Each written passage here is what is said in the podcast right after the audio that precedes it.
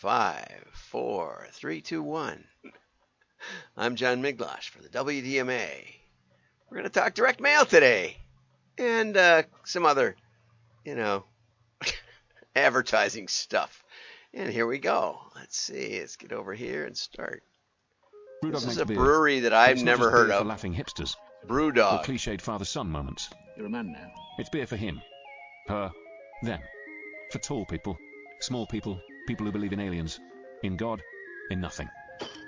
It's beer for happy couples and unhappy couples, browsers, close talkers, fake listeners, shopkeepers, shoplifters,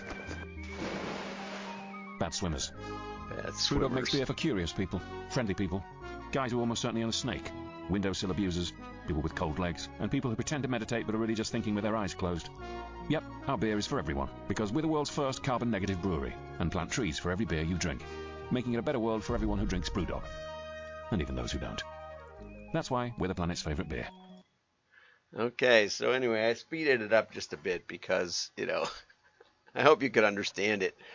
This is one of the few commercials I could find that was a minute in length.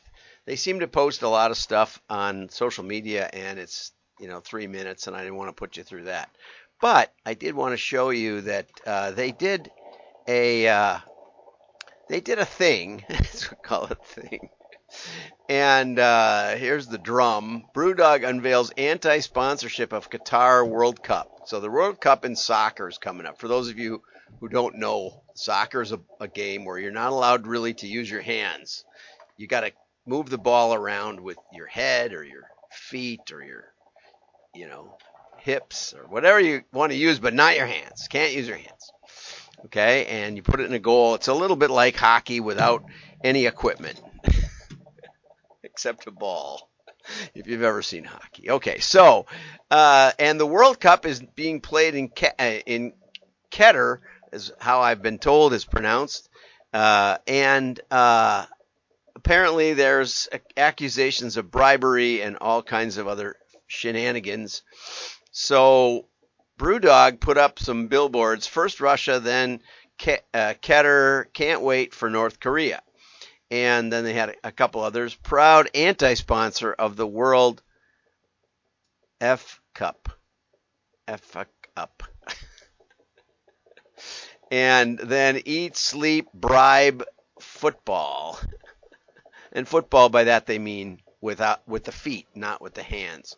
The beautiful shame, and uh, that's uh, so they they came under some criticism uh, and this is from Adland TV, always my favorite. Um, and because they, because there's still going to be, you know, yes, uh, some people were happy to see the brand calling a spade a spade. Uh, I can't speak to the corruption or other things, but, uh, and it also carries the brand's punk aesthetic quite well.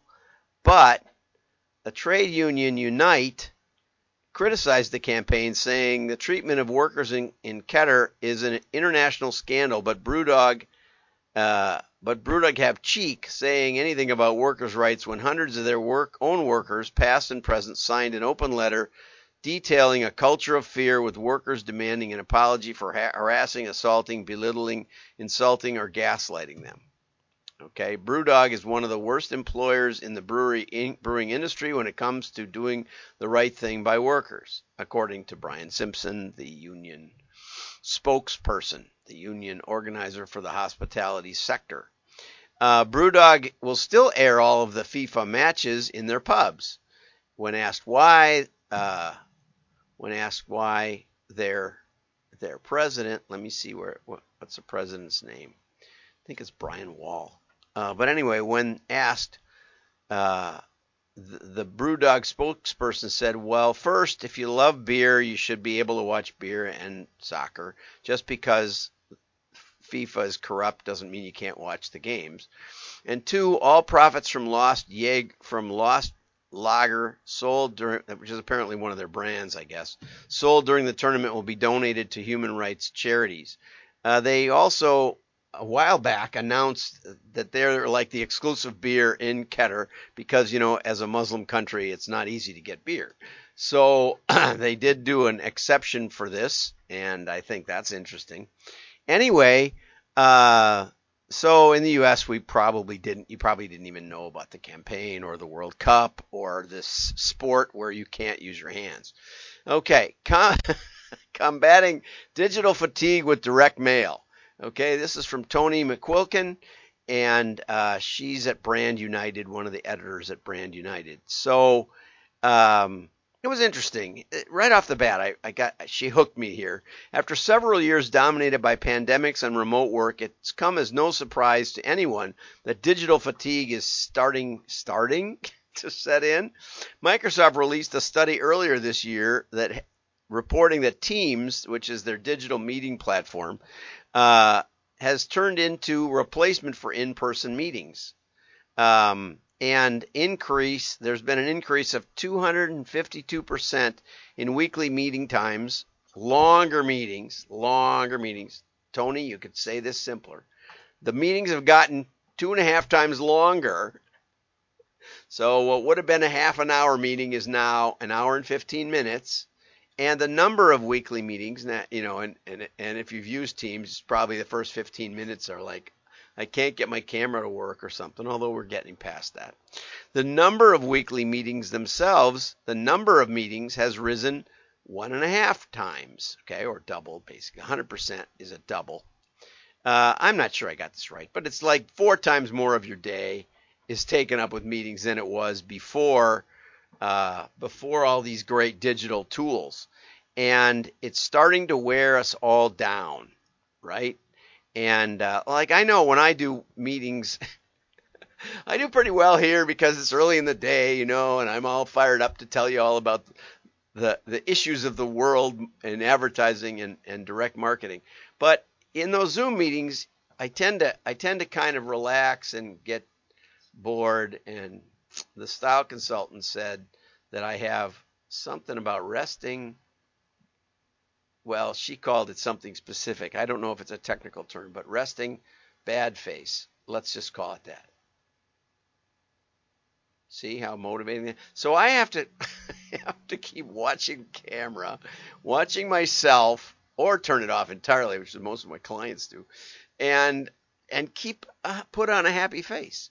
You know, Gray sky's going to clear up. Just put on a happy face. But it takes energy to put on that happy face. So anyway, so uh, the average household. This was another interesting statistic. The average household now has 25 connected devices, and I was trying to think about that. You know, we've got, I don't know, I bet we got six computers just sitting around, and we've got our two, just for the two of us, two phones, uh, two smart TVs, so that's 10.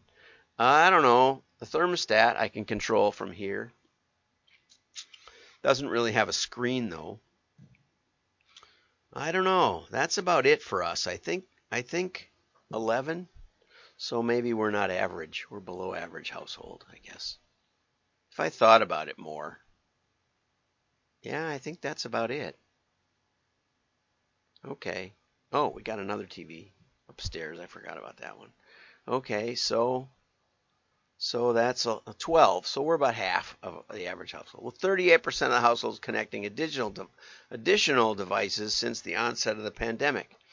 Okay, so this is an opportunity for direct mail printers, and this is where where Toni's coming from. Uh, time to get to put mail back in the minds of con- of of customers struggling to stay relevant in this day and age. Okay, and quotes industry statistics, which, far as I'm concerned, could always be struck from articles. Um, but it may be time to go back to your customers, although I think the article fell off a bit in why mail is the answer.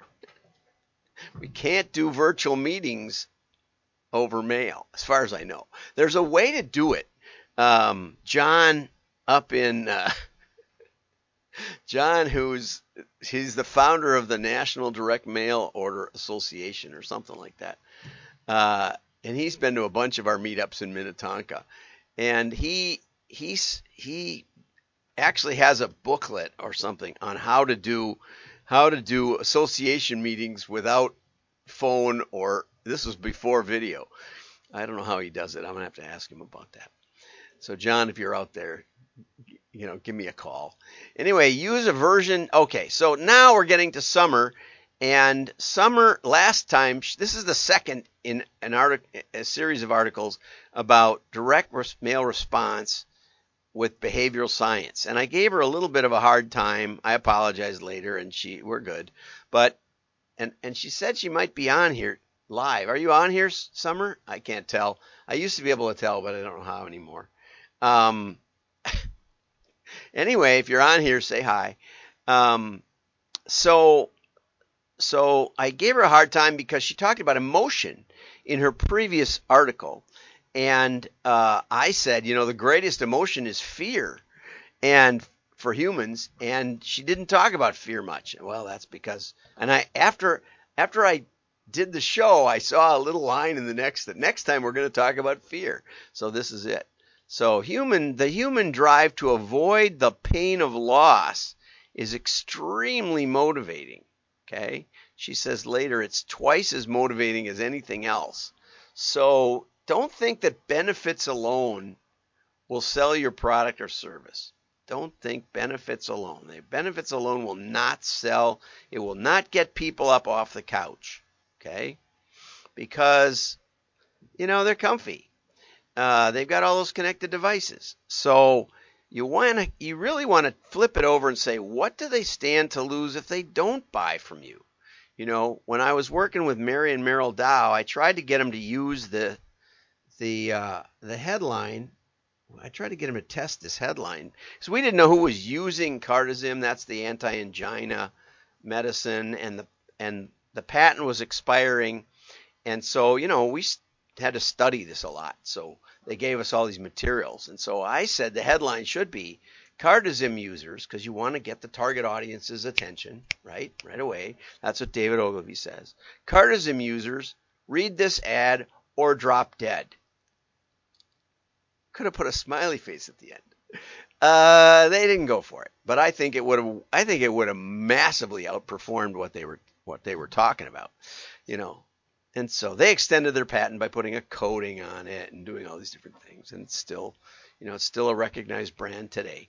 Um, anyway, copy focus needs to be on what they want to, on what they want to hear. This this could be in all caps, Summer. What they want to hear, not what you want to say. Okay, that's and that's always true. That's this is like truth, major truth in advertising.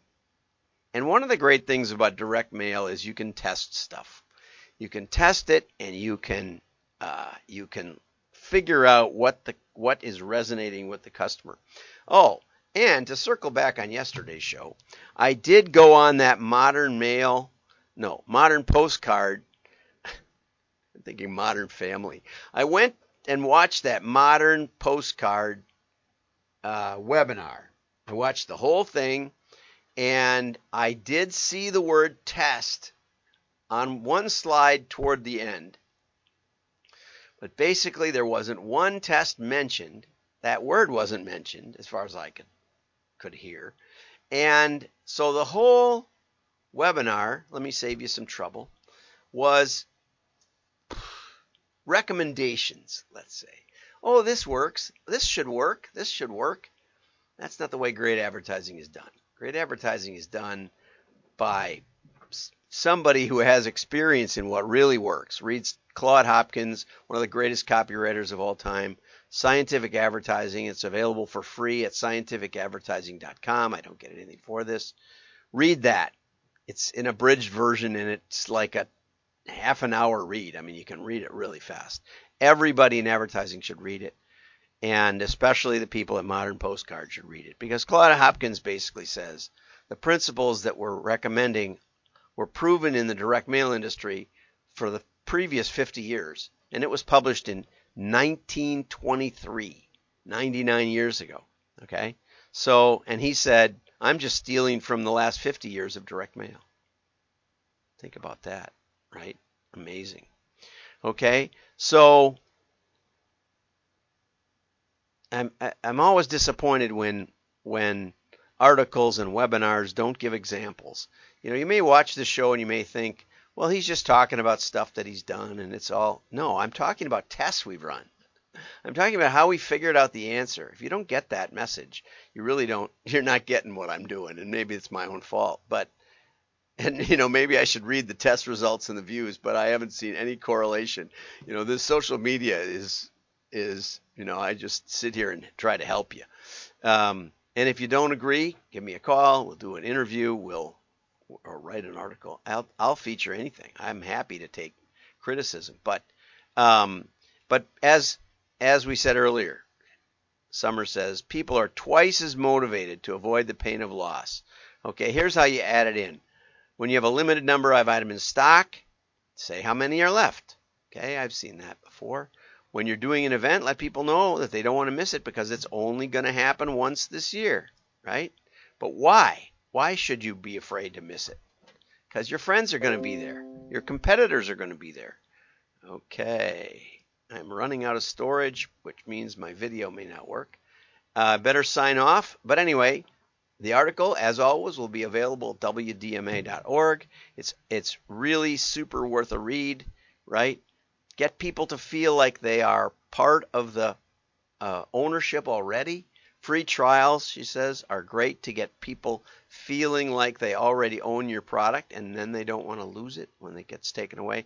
And even even the the tactile experience of looking through a mailer, you know, and I'm looking at the people enjoying this big screen projector and I'm thinking to myself, that would be fun for the Lord of the Rings next uh, next week when we get to spam risk, when we get to our day after Thanksgiving. Anyway, have a great day. Like, share, and your friends will know you're smart.